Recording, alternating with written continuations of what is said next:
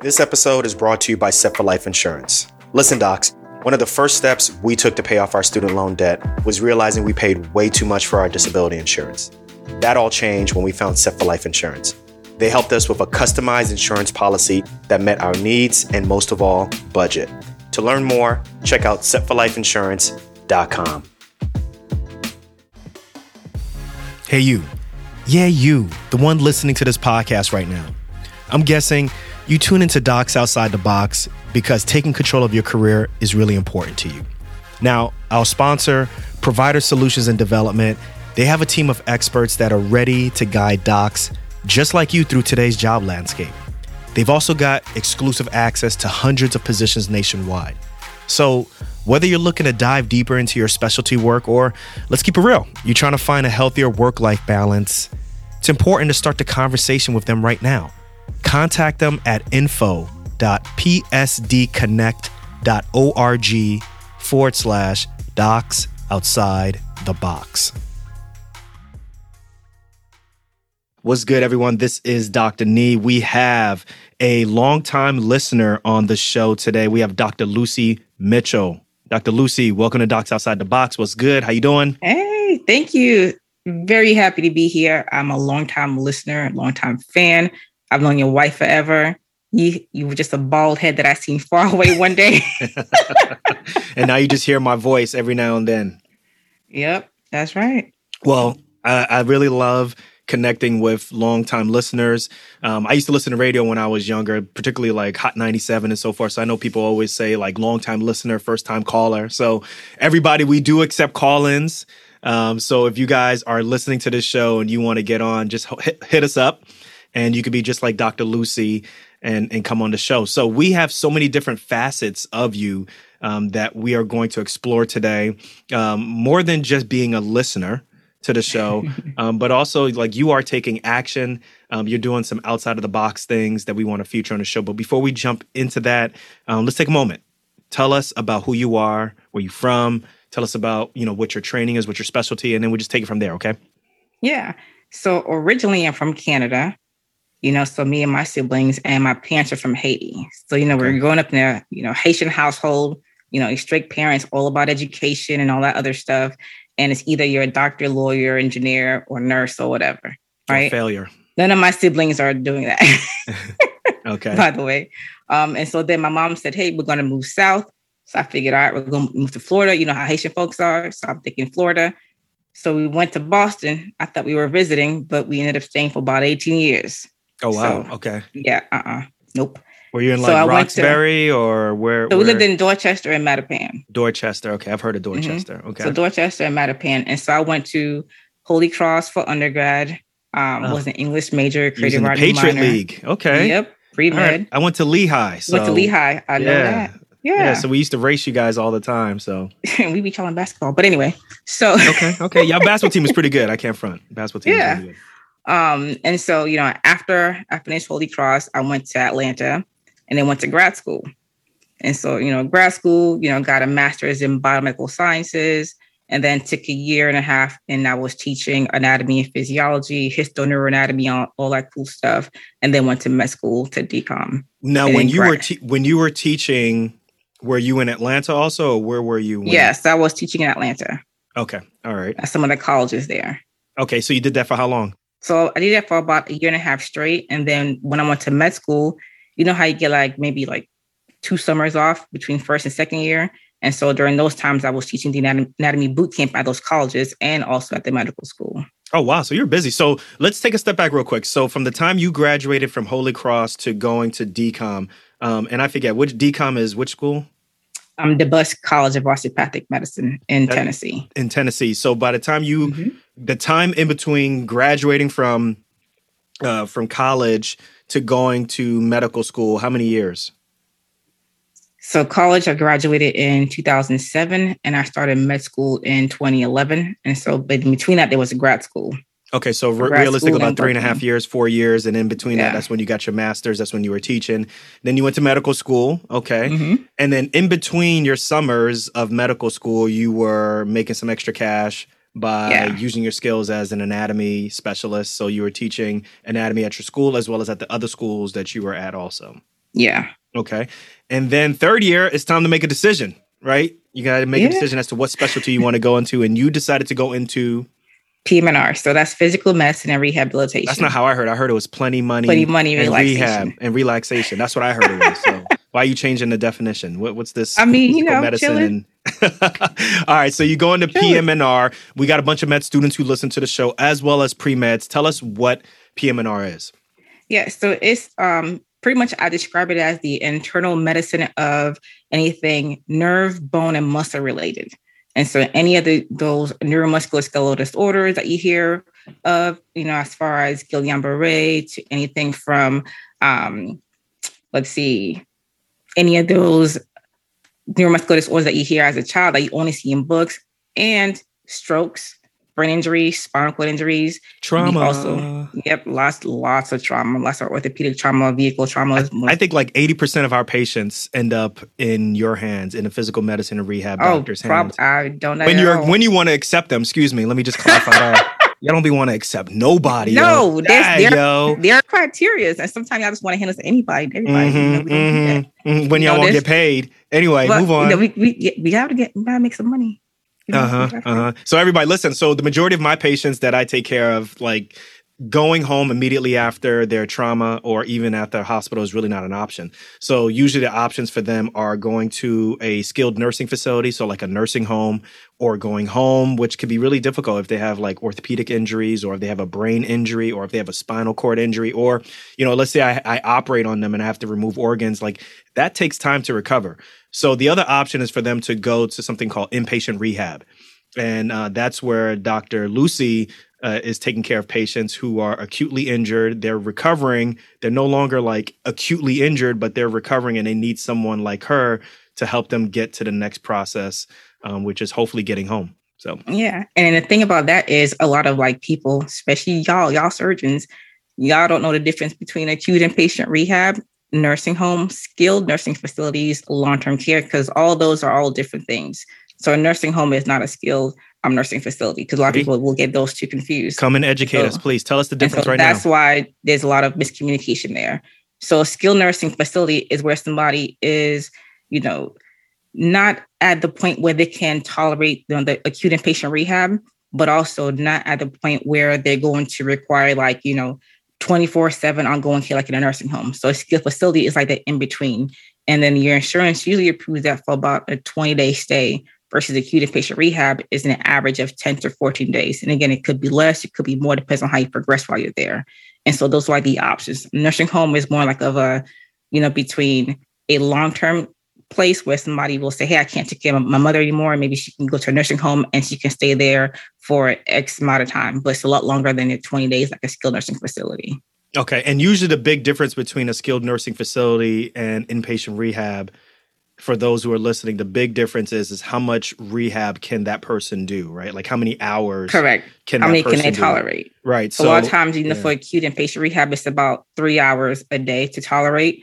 But somebody who needs a skilled nursing may not be able to tolerate that intense rehab. And so they may can only do an hour, one hour and a half a day. And so that's when a skilled nursing becomes more appropriate. But they're there longer because they can actually, you know, do better in that period of time versus the three hours that they're shorter because they get more therapy in between those times. Okay. All right, cool. So how long was your residency? So total is four years. So your first year is your intern year.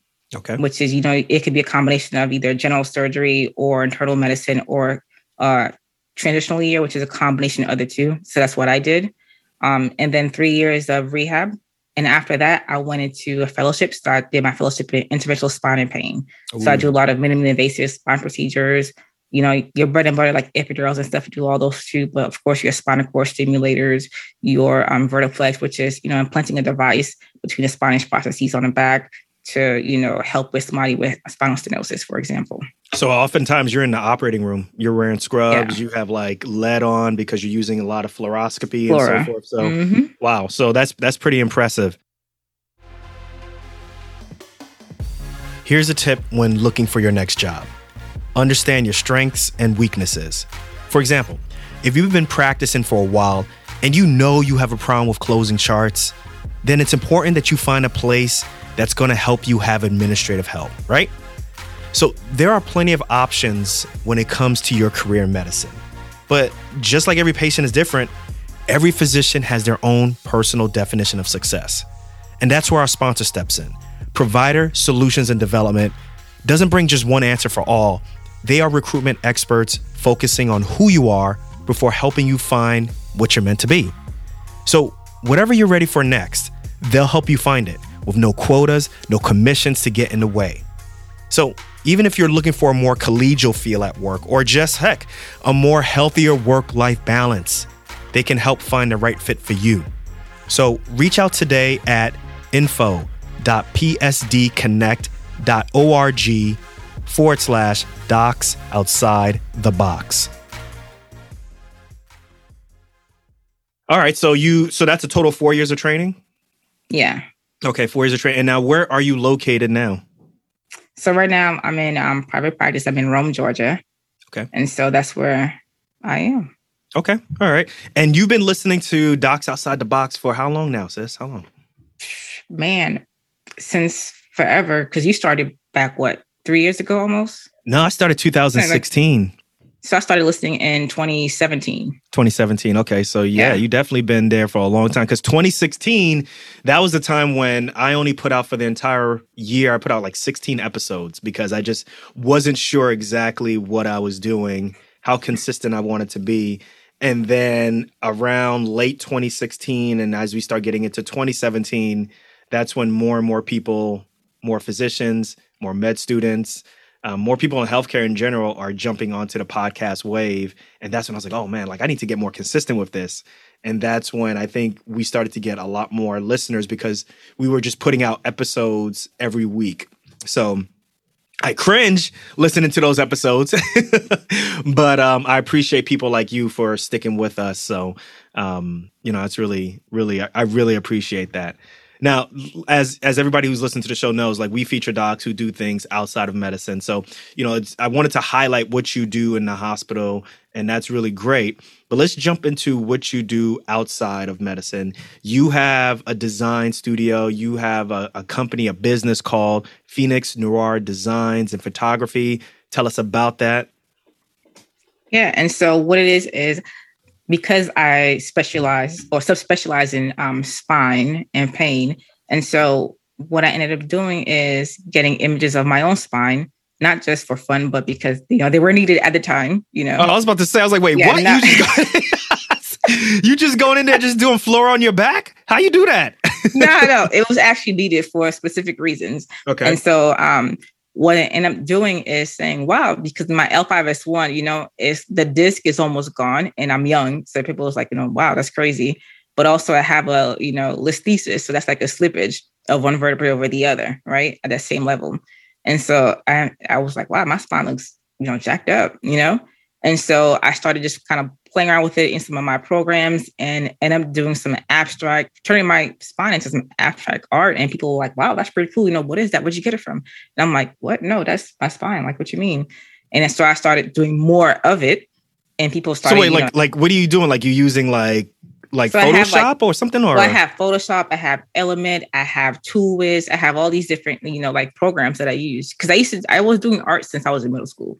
but w- when um, you started, you were just like you did this on purpose at first, or were you trying to like look You know, at your it, it spine was better? it was on purpose. No, it was on purpose. I was kind of messing around with it. okay. I was in le- I was in lecture. I was supposed to be paying attention, but you know that was not happening. So okay. yeah, so I started kind of messing around with it, and I was like, okay, well that's pretty cool. People were starting asking more about it, and then one time a nurse said, hey, you know, what you get that? How much is it? And I'm like, well, what? And I just gave a random price, and she was like, all right, cool, sold. I was like, oh, okay, yeah. Wow. Wow. so people will pay for your artwork. Okay. Yeah. And so then I started doing more of it, more of it. And people would say, Hey, you know, I have like a need that has been jacked up. You know, here's my MRI, you know, you know how much you charge. And so then I, that's when I started saying, Hey, you know what? This could be my little, you know, thing. Right, what year is this on. happening? So this is now like 2018. 2018. Okay. Yeah, 2018. So it wasn't, you know, nothing serious. You know, I was kind of saying, okay, here and there, kind of doing stuff. But then I really took it seriously, you know, after this whole panic attack that I had, you know, in 2019. And that's when I started, you know, jumping on that even more seriously and, you know, started getting the website out. I think I got the website out last year. Um, and then now it's you know full blown running, and I do a lot more than just spines. I do different body parts. You know, I've done like um, endometrial ablation for like an OBGYN. You know, I've also do a lot of abstract acrylic paintings. And so a lot of folks want the original paintings. And so I've been doing that as well too. So do you got to get permission for so who like you're getting this is like patients that you're taking some of the photos, the images of and No, they were my they were originally all mine. Okay. Yeah, so they were all my spine images. So I didn't have any patient images. They were all mine that I was using to create the different designs. But the and current, other, but the current art that you're using right now. So my our current, our current art is all mine still. Okay, gotcha. And so there's so many different ways to use, you know, your spine images, and so but they're all mine. The one that I sell and put out, they're all mine. If somebody were to ask me to do theirs, you know, I do theirs. You know, to pay for it, I give them theirs, but I don't resell like their spines. How long does it take to do a piece of art? It depends. Sometimes it could take me, you know, if it's a, like a Saturday, you know, I'll go all day Saturday and just be in my zone and just, you know, focus on that. Um, at times it could take anywhere for like several days till a, a few weeks. And that's for like spine stuff. If I'm doing acrylic paintings, you know, it'll take me about, you know, several days to do the painting, but then the painting itself needs to cure or dry for at least like three to four weeks because there's a lot of layers on it. Mm-hmm. And then once it's dried, then I have to like do a varnish or add resin, which is the top coat layer. And all those take time as well too. So before we hopped on this show, I was actually doing some layers to some paintings. Okay, oh. so for those who are listening to the show on just a podcast, you can't see, but if you're watching on YouTube, you can see a piece of artwork that Dr. Lucie has sent to us. Let me see if I can get this centered better. Like this is some beautiful artwork. So is this you? This is me. This was at the very beginning of the pandemic. So and this is you. It looks like you have a mask on and your hair mm-hmm. is over one eye. You look like Aaliyah. All right. I was actually crying. I was just upset. I was mad. I was pissed off. I was angry because, you know, I was seeing a lot of people my age, you know, dying and in a matter of days. And it was just exhausting. I couldn't go home to my kids, you know, my husband. So it, it was a lot going on at the time. Now, Dr. Lucie, you are PM&R. So like, tell us about like what happened in that situation. Did they, did you get like deputized and you had to do like different types of um, did you have to do things outside of your scope during the like the height of the pandemic? So during that time, I was actually in fellowship during okay. the pandemic, and so as a fellow, even though we were doing all the individual spine and pain stuff, we still had to, you know, do our P&R duties at the hospital as well too. And part of the rehab unit was converted into, you know, a COVID ward basically. And so even though they were on, you know, COVID patients, they would say your responsibility because they were technically on your unit at the end of the day. And so there was a lot of that going on. And I actually had the first COVID patient in the hospital at the time at that when I was doing my, my fellowship. Where'd you do your so fellowship was, at? I did it at um, Alabama Ortho Sports and Spine in Birmingham. Okay. All right. And so we did the PM&R part um, at Grandview and St. Vincent's East. Got you. Got you. Okay. So that, I mean, that had to be a little crazy though, right? Like, I mean, Oh, th- yeah. This is not the typical type of patient that you're doing most most of your training on. You know, I'm mm-hmm. sure you have to isolate for C. diff and all these, but that's a different. That was a different, different beast, yeah. Right. And so because there weren't any protocols, and so myself and my co-fellows, we ended up writing the protocol for COVID for the rehab unit, which ended up being the protocol for the hospital at the same time, also okay, during that time. Go you. Yeah, we try. Okay. Okay, okay. well, that piece of art that you guys just saw, uh, that is dope. That's going into the studio. Um, you can find more about her paintings, her design at Phoenix Noir. Let me see. Where's the website? I thought I have that. I'm going to put in the show notes if I don't have it up here. I should have it here, but and so I'll put it phoenixnoirdesigns.com. There you go. So I'm going to put in the show notes for so people can support that. Um, so you said it takes anywhere between like a what 24 hours to maybe several weeks, depending on if it's an acrylic painting for for you to get something out like that. Um, yeah. And you said that you were painting when you were when you were in middle school. So from the time when you were in middle school to when you became a physician, or even to the point where you started making this a business, were you still dabbling and working in paint, or did you have to lay that down so that you can really focus on medicine? So I was still dabbling here and there, but I did lay it down during um, residency, like the first couple years of residency, I kind of laid down just a little bit, but then I started picking it up just here and there once in a blue moon, like for the photography por- portion. You know, when you're a resident, you, there's like those pictures of you on a website so they could see who the residency class is. Mm-hmm. Well, so far, the class before mine and all the ones way before that, they all looked like dull and it was a cloudy day and it looked, it just looked a hot mess. And so I asked my program director, I said, Hey, can I take over and do like the pictures for our class and the class that comes after us because these pictures don't look right. And she was like, Yeah, yeah, sure, whatever, go at it. So I did that, and everybody would from different programs would say, Hey, what y'all get y'all pictures done? Where y'all go? Is it the gardens? I'm like, no, this is outside the building. We just made it look nice. Mm, you know? Okay. So you and so that kind of started, yeah. And so that started, you know, getting business from that direction as far as other programs wanted me to, you know, do some of their photos for their residents and things of that sort too. So I enjoyed doing that during residency. So that's why I started kind of slowly picking that back up even more and more during that time. So when you're working or not working, when you are creating, where's your mind at? Like how, you know, because it's, I can imagine like you, it's related to anatomy. It's related to what you do. It's your, you know, it's your body that you're basically manipulating and creating into art. But I just am interested. Where does your mind go when you're doing this? Is this like the doctor mind that's creating, or is this the other side of your brain? Yeah, like, it is definitely not the doctor mind because at that point I try to shut down, you know, the outside from like work and everything. If I had a bad day at work, you can see it in my art because it's like dark colors and it's like, what the hell is this? You know, it's just very dark sometimes. And if I'm having a great day, it's going to be these bright colors, you know, it's colorful. And sometimes if I'm just having a just a regular, like, you know, just go around day, then it could be a mixture of things. But my mind is usually not on work or how do I make this look like more like a spine or how do I do this? Definitely not in my mind at that point. I'm usually have like, you know, some ratchet music in my ear, you know, whatever, just going. Why you gotta be ratchet, Dr. Lucie? Why I gotta saying, be ratchet? Sometimes it be ratchet, but for mm-hmm. real. And a lot of times, you know, I'm playing my TI in my ear and I'm on and I'm on go. Okay. All right. So, All right. Well, look, like I think from the outside looking in, someone who's listening to this show, you know, you can hear little things that you're saying here there that's piecemealing what's going on behind the scenes. But let's go get under the surface, right? Because I think surface level, it's like, oh, okay, PM&R, you're fellowship train, you're doing your thing, you're working on design on the side. Um, you know, people are buying your artwork. I have a piece of your artwork. That's great. So let's let's um, let's go deeper because from the way how I understand things, it seems like you have things together now, but the way how I understand this, all of this started with a panic attack in residency. Is that correct? Yeah.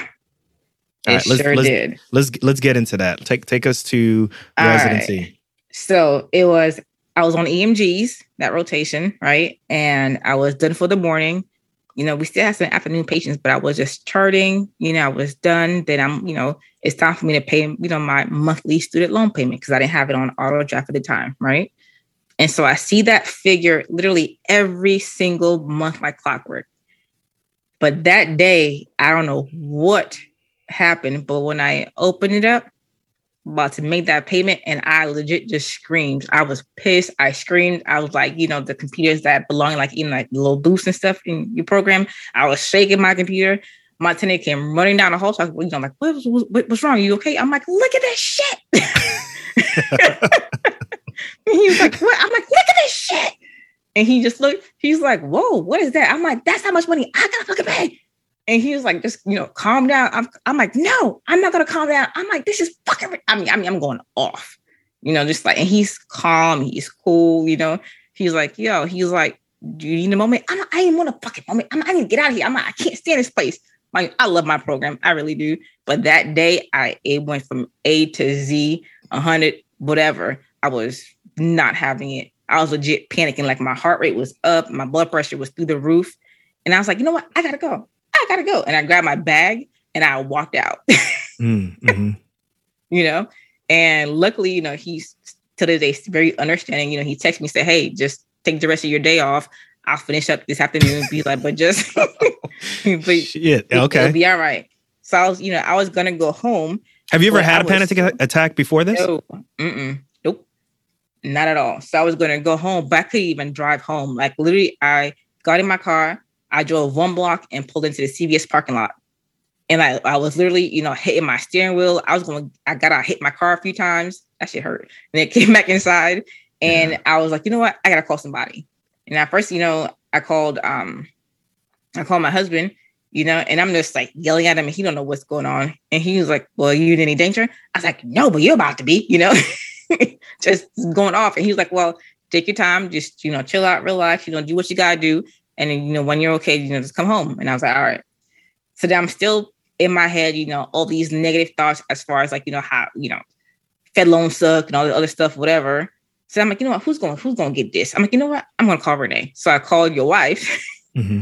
Luckily, she picked up the phone and we had a long conversation, you know, in the sense of student loans and debt and you know how you know it's not just me going through all this stuff you know a lot of people are you know going through this but having their hand head in the sand and literally that was my head popping up is mm, i think yeah, that moment was yeah, for me it yeah. was like you know I, I literally opened my eyes and popped up out of the sand and was like what the fuck yeah that's you know? the best way to describe it yeah it, it everything just seems like numbers in the cloud, or it's just these right. like, letters that you get, emails, and you're like, ah, it's not that big of a deal until you until you get your head out of sand and you realize the implications, and you're like, oh yeah. Shit. And for me, that moment, yeah, it, it was it. Yeah. Was whatever happened that day. I mean, the light bulb came on, and I was like, oh shit, you know, like I have to pay this shit back. So how did and, you calm down? What calmed you down? I've obviously talking to Renée calmed you down. Yeah, it, but, a whole lot. But then you right. know, while I was in the car, you know, I took out a piece of paper and a pen and just started writing things down. As far as like I went through all the debts that I had from like credit card debt to in the debt. car. You were writing this down in the car. Yeah, because I was parked. I was a CVS parking lot parked. Okay. You know, and so I'm, I'm looking at like my student loans. I wrote all those things down. I looked at um, my loans from grad school because I didn't have any undergrad loans. So I'm looking at grad school, writing all this stuff down, credit cards, car, I mean, the whole nine. So I have like a list, and I still have that list to this day, actually. But I can, I, can I can I ask how much you uh, totaled it all up to be in terms of debt? let's go, let's go, let's go. Come on, come on, Doctor Lucie, tell us. Oh yeah, it was over six hundred and thirty k. Damn, like mm-hmm. of your debt of mine. That's not including my husband's anything. That was me. So for me- so medical school was obviously the majority of that, and then oh, you yeah. had undergrad debt, and then grad. Well, no, I didn't have any undergrad debt. Undergrad was 100 percent paid for. Okay. So I had a full ride for that. I was I'm in Boston at the time when if you were valedictorian, then you got to go to whatever school you were accepted to, free of charge. So who was it? Thomas Menino was the mayor, and that was like one of his little things that he had going on at the time. Um, and so undergrad full ride, grad school not so much. And so that's you know had to pay for that, and then med school was the big. Oof, you know? Yeah. And so then I was like, you know what? All right, here's my debt, here's all this stuff. I had the interest rates, you know, I had the whole line. All you did this all in the car. All in the car. Oh like, wow. So you yeah. Home yeah. until I had it all mapped out and had a plan. Because I had to go when I went when I went home, I wanted to be calm. I want to be cool. You know, I have kids, you know, I didn't want to go off for them, which I do sometimes, but that's another story. Mm-hmm. But anyway, and so I wanted to be, you know, in the right state of mind before I got home. How many and kids so, do you have? Two two kids, six hundred thousand thousand six hundred thousand dollars in student loan debt, and you had a plan before you came home, or you just had everything written out by the time you got home? No, no, no. I had a plan. Okay. Oh, I was in the car for hours. I, how come Dr. Renée didn't tell me about this call? Yeah, I went. I was in the car for literally hours. Like I'd run inside a CVS for snacks, drinks, go back in my car, and just hash it out in my car. So by the time I got home, I lit out, you know, and said, hey, this is my plan. Here's what I'm going to do. You know, it was ABC, XYZ kind of situation. And so the first thing I wanted to tackle was my, what I had left for grad school, which was about 70K for grad school. Okay. And what point of your residency is this now? This is my last year of residency. Your last year of residency. So you decide that you mm-hmm. want to take out your grad school loans while in residency. Yep. While making a resident salary. Yes, here's the kicker. And okay. so this was the spring of 2019. So that means that I'm going to graduate in a few months from residency. right, right. Where most people should be stacking cash. You trying to pay off. Right. Okay, I got you. And also starting my fellowship. But my fellowship didn't start until later on that year. And so my goal was to, in 2019, this shit got to go like that. At least the grad school stuff need, needed to get out of there. Mm-hmm. And so I started moonlighting like crazy. What specialty were you moonlighting in? Um, I did urgent care. Urgent care. Okay. Mm-hmm. So I started, and the thing is that you know I didn't know anybody in the urgent care industry. I just started like you know asking people around because none of my residents or co-residents moonlight, and so I started asking around you know other residents and things of that sort. And then one of the urology residents hit me up and said, "Hey, you know she's moonlighting here, but she's about to start her fellowship in Atlanta, so you know she'll put in a word for me," which she did, and I started you know maybe about a month later after all the credentialing stuff, started a month later and moonlighted anytime I had. I mean, so, just so you decided that the first thing was to get all of your debt in one place, figure out on a piece of paper or how, whatever it is, find out what debt you have, all the interest rate, where all your debts are belonging, like who owns them and so forth. Mhm. And I guess this next step was you just realized that you had an income issue, so that's why you decided to do um, urgent care. Yeah, because the thing is that you know when when you're a residency, you don't get that much money. First of No, all, right? no. And you know, there's two kids, right? And you got to eat, you got to you know, place to, you know, to stay, whatever. And so, what it ended up doing was saying the credit card debt got to go and the grad school debt got to go. All that just needed to be just out of sight because I wanted to, by the end of the day, just have you know the car and my student loans. And at the time, you know, you know, it was just like an apartment kind of thing, right? Well, it was a house that we were just renting. And so I worked my ass off. Like even in fellowship, you know, now that I'm done, I can say whatever I want to say. So, you know, we're supposed to moonlight during fellowship, but I did, Mhm. right? Because I had things to pay off, you know, because you're not going to get paid a lot when you're a fellow either. So I ended up in 2019 paying off about 70K worth Wow. of debt. And so that knocked out all credit card debt and grad school. So 70K in residency. So, and you said you, by the time this occurred, when you had your panic attack and you made the plan, this is towards the end of your your residency. Yep. Wow. I was So- a couple months shy from graduation from residency. So this was all done right before you finished uh, residency? Or, and so the plan was, but then so 2019 that that whole year, so finished residency and started fellowship, and so that during that entire time, that's when that was paid off. wow. Man, that's that's props to you. So when what was that feeling like when you finished that set of debt? What did you think in your mind when I was done? I was like, oh, you know, I could keep going. So what ended up happening was that the credit card was paid off first. And so that was cool. And then for the grad school, there were two separate loans for grad school. And so I remember making a big chunk payment to pay one of those off. And that feeling, I mean, just to press send, you know, because that's a lot of money going out. You know, Oh, I'm not yeah. going to lie with that kind of money. Yeah, I remember those and so days. it was Yeah. some hesitation to Yeah. send, you know, but once I did, and then after a while you see it all cleared off and you see it on your credit report cleared off, it was the best feeling in the world. I was like, you know what, let's tackle this next one. And then you know this next one. And so we kind of became that roller coaster. But even though I was able to accomplish, you know, all that, I felt good about it, that still doesn't take care of the rest of the 532K left for med school. Because my med school was not um, a state school, it was a private school. You know, so they're super expensive, Yeah. super expensive. And then I was taking out the max because when I started med school, my daughter was two. Yeah, She's let's talk about that because. I I did an episode about that. How I did the same thing. I maxed my loans out for the main reason is is I just didn't want to have to ask my parents for any money.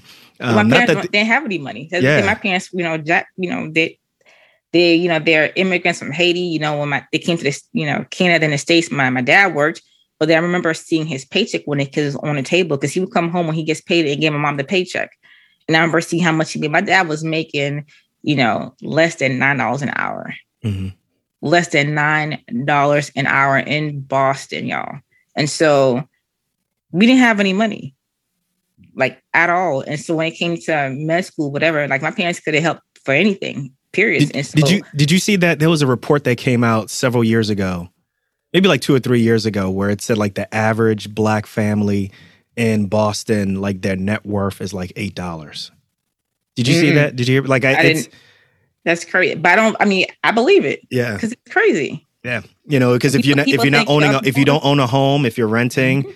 Right? If you don't have anything saved up or retirement, I definitely believe it. It sounds shocking until you actually start to put things together. You're like, oh yeah, that's believable. Yeah, Yep, it sure is. And you know, being up there for about 18 years, yeah, definitely, most definitely. And so med school, my parents couldn't pay for or help pay for anything. So, you know, you gotta be out there to live, right? To have an apartment and stuff, you know, gotta raise a kid and all that good stuff. My husband's law enforcement, you know, at the time as well, too, still is. But you know, it's very beginning stages of stuff, right? And so you pretty much don't have anything. And so my account was always, you know, red because there was nothing there. And that's how the credit card stuff, you know, kind of started back up again. Right. You know, well, started in med school because, you know, what else you gonna put stuff on? But then when you're applying for residency, you're traveling, you're interviewing, all that adds up at the end of the day. you know, and my daughter was two years old again when I started. Now she's 13. But you know, and in between that, you know, we had a um, I have a son too now. So he's four. And, you know, my daughter grew up in that time as far as seeing the whole cycle in the sense of when I started med school, she was two. So when I was studying for anatomy or whatever, I would literally sneak her into the lab before hours, you know, and her and what um, a couple of my great friends to this day, you know, we go in there and then we study. You know, I had to put her in a trash bag so that way it could keep her clean.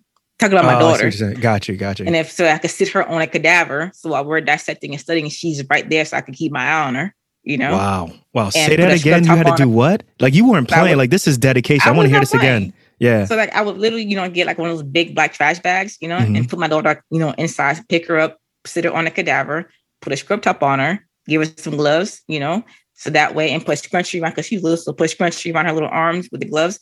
That way, you know, she could keep clean while we're studying on a cadaver and keep an eye on her. Wow. And she and wasn't that, freaked out or anything by the by the dead yeah, bodies she, or anything. I mean, like she was too. Was she? She don't know that for real. Right. You know? And right. Does so, she talk you know, about it to this day? Like, does she does she now, still remember now, that? Well, she remembers part of it because she remembers sometimes being in a study room and me setting up a little tent for her. She thought she was going camping, but we'd be studying overnight, you know, in the study halls or whatever. So she remembers some of that. She remembers some stuff in the cadaver lab, but not much, you know, at the time. And so, but that's how we know we had to get it done. So, and I had a village, you know, in med school, and that village is still my village to this day. Um, but I would not have been able to get through without my homegirls, you know, because, you know, I have to study just as much as everybody else. And so, yes, I had a daughter, but hey, it, I mean, had to make it happen. There were times when I take her to daycare, daycare be closed for no reason. It's mm-hmm. not a mm-hmm. holiday, it's nothing. And I have a major test that morning in like minutes. So I remember one time I literally just say, you know what, fuck it. Ran to school, ran to the dean's office. It was Dean Stowers. I ran upstairs to dean's office with my daughter, that back on hand. I was like, hey, here you, hey, here you go, Dr. Stowers. I'll be right back. And he's like, what? I'm like, look, I got a test to take, but you got this, right? You're like, you got kids, you, you got this. And I would bust out the door, leave my daughter with Dean Stowers and take my test. And I would come back upstairs and they have would have the whole suite turn into like a little plaything for her. Mm, yeah. Well, that's support. That's the way it's supposed to be though. Right? That's the way it's supposed yeah. to be. Yeah, I appreciate you sharing those stories. That's that's really really uh, amazing. Now, how how did you um, when you're going through the process of paying off this debt? You're going through fellowship. Like now, you've already had your panic attack, and now you're doing Phoenix Noir. Now, um, are you at a point where now, like for example, like Phoenix Noir can be something that um, maybe be able to be like a little bit of a side hustle, like a viable side hustle, where that could help you pay off your loans, uh, or even just provide just a certain level of um, of lifestyle for you? Yeah, it's get, definitely getting there for sure. Because I've been getting a lot of um, requests for or commission pieces for paintings, even the hospitals. Um, and so right now, if you go to some hospitals, you'll see my paintings up there, um, originals and also prints um, that they have. And so I've been getting a lot of, a lot of traffic, and so a lot of requests. And so, like I think like last week, I was, I think I shipped off six paintings last week and they went to different places yeah, in Dr. the US Lucie? and even to okay. Canada. So okay. I'm trying. Good, good. No, but, you doing, you doing. Which actually, that, that what you just said leads me to my next point. Like the, you know, one of the last things that that when I talk with my guests or when I have them fill out forms for for them to come on the show, is is like what are the action steps that you want the audience, the listeners, to walk away from, right? And I make them list three steps and you've listed three steps, but number two is the one that for me, I think is going to resonate with a lot more people, which is stop waiting and stop being scared. Just get out there and get started now, which definitely is like apropos considering what you're doing right now, right? It's not even I'm trying, it's I'm doing right? Like you are doing it, you're starting it. So let's let's talk a little bit about that. Like how important is it to like really stop like the whole like conceptualizing and, you know, describing things and planning things out and just doing. Talk to us about that. Yeah, and so even for Phoenix Noir, I remember when I spoke to Renée one time and I said, "Hey, you know, I'm thinking about getting a website up and started getting my stuff out there." But then I spent so much time on the planning and thinking and said, well, maybe yeah. it won't be good enough, or I don't think people are, are really going to dig it for real. And so I took literally about eight months in that space. And then there was an episode that you had about mindset. you know, as far as all about changing your mindset and instead of, you know, saying, well, maybe, maybe this, just say, okay, you know what, this is what it's going to be. And, after that episode, I was like, you know what, you know, he's right. You know what, just screw it. I've been thinking about this for forever. I've been planning, quote unquote, planning forever. I'm just going to do it and just, you know, go live with my website, go live with everything. You know, I joined some other like art groups on Facebook because before this, all my groups on Facebook were all medical related, right? Mm-hmm. And so now I joined some art communities on Facebook and Instagram. And so just put myself out there. And the response has, has been overwhelmingly great, you know, and all because of a mindset shift. Because oh, yeah. a lot of times, you know, if we're in the space of, okay, well, I'm planning this, I'm planning that, but there's no action being taken except for just you planning, then you're not really going anywhere. You're spending too much time planning when you could have been doing something and been so much further along than before. So if I started this, you know, when I started planning and said, okay, I'm planning this, but then, you know, let me just start putting things out there, I would have been a lot further along than I am now. Yeah. And, you know, so here's what I always tell people. So I started Docs Outside the Box in 2016. I've actually been conceptualizing it since 2014. I didn't take action and actually start putting out episodes since then. And if you went to, if you looked on my Google Docs, that's where I keep all of my notes. There's notes that go far back as 2014, talking about how to start a podcast, which way, which microphone am I going to get, and so forth. So for me in my mind, prior to that, the work was being done you know, prior to 2016. But whenever I tell people when I started the podcast, when I'm how long have I been doing this, I say 2016 because when you really look at it, like the work is when you actually start doing things, right? So when people say, "Well, how long you been paying off debt?" It's not like how long you've been conceptualizing. It's like when did you mm-hmm. start putting in that work? Same thing with students and and you know who are in professional school, like you know that whole concept of, "Well, I won't start I won't start practicing for a test until I start studying you know the entire book for the test when it really right. should be you need to start doing questions first so that you know exactly like, right, so you the, know exactly where you stand where, so what even where you stand time. or even what the test takers want right? Mm-hmm. that's the most important thing. What do the test takers want? And the only way you can understand that to pass this test is by taking tests. Reading the book and reading the chapters. How do you know what's the most important concept to take from there?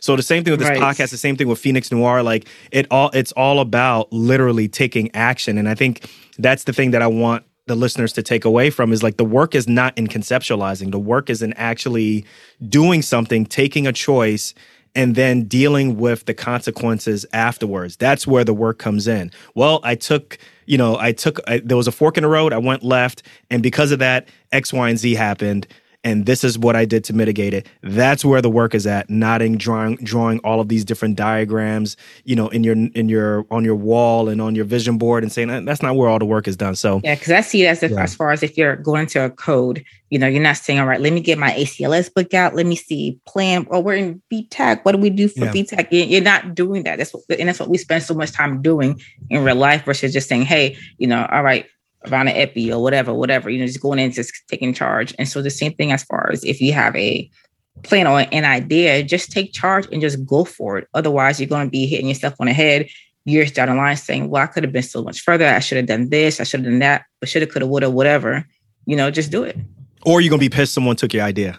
That's, That's true too. That is there's always true. room. There's always room for multiple people to come into a space, and you could always do things your way. But when you are the first person in there, that founder's effect, yep. there's nothing. There's nothing like that. But um, this was super dope, Dr. Lucie thank you so much for sharing your story. Thank you so much for sharing this piece of artwork. Let me show it again for all the people who are on the podcast. This is what y'all get. You should be listening on, on watching on, on YouTube anyway. But this is some of the dope artwork that Dr. Lucie is creating. Right, you can check it out on her website. We're going to have the sh- the uh, links to her website in the show notes. Uh, but once again, this is Dr. Lucie, longtime listener, um, artist, PM&R, mom, wife, paying off her debt, and she's going through the process right now. You still got five hundred thousand dollars, a little bit plus and more to get towards it, and you will get do sure, it. You will get oh, through ab- it. Oh, absolutely, for sure. Because nobody else is going to pay it off. So, hey, listen, when to. you finish, when you finish paying off your debt, you come back on the show. We'll have you do a debt free scream. Forget Dave oh, Ramsey. Sure. Come and do, oh, a, sure you do will. a docs outside the box debt free scream up on this. All right. So listen, Dr. Lucie, tell people where they can, once again, tell us about the website where they can find your artwork and maybe even purchase them. Yeah, so the website is www.phoenixnoirdesigns.com. You can find me on Facebook and Instagram under Phoenix Noir Designs. I answer all your questions as far as your DMs and everything else. I'm always in there. I was not as active on social media until I started putting myself out there. And I have loved the response ever since then. And so I'm very active on my social media um, feeds and stuff. So there it is, guys. So listen, go and check the show notes. You will find links for Dr. Lucie's artwork, Phoenix Noir Designs and Photography, where she transforms images of human spines into beautiful abstract artwork. Dr. Lucy, thanks again for coming on Docs Outside the Box. Make sure you come back when you pay off all your debt, all right? Oh, I sure will.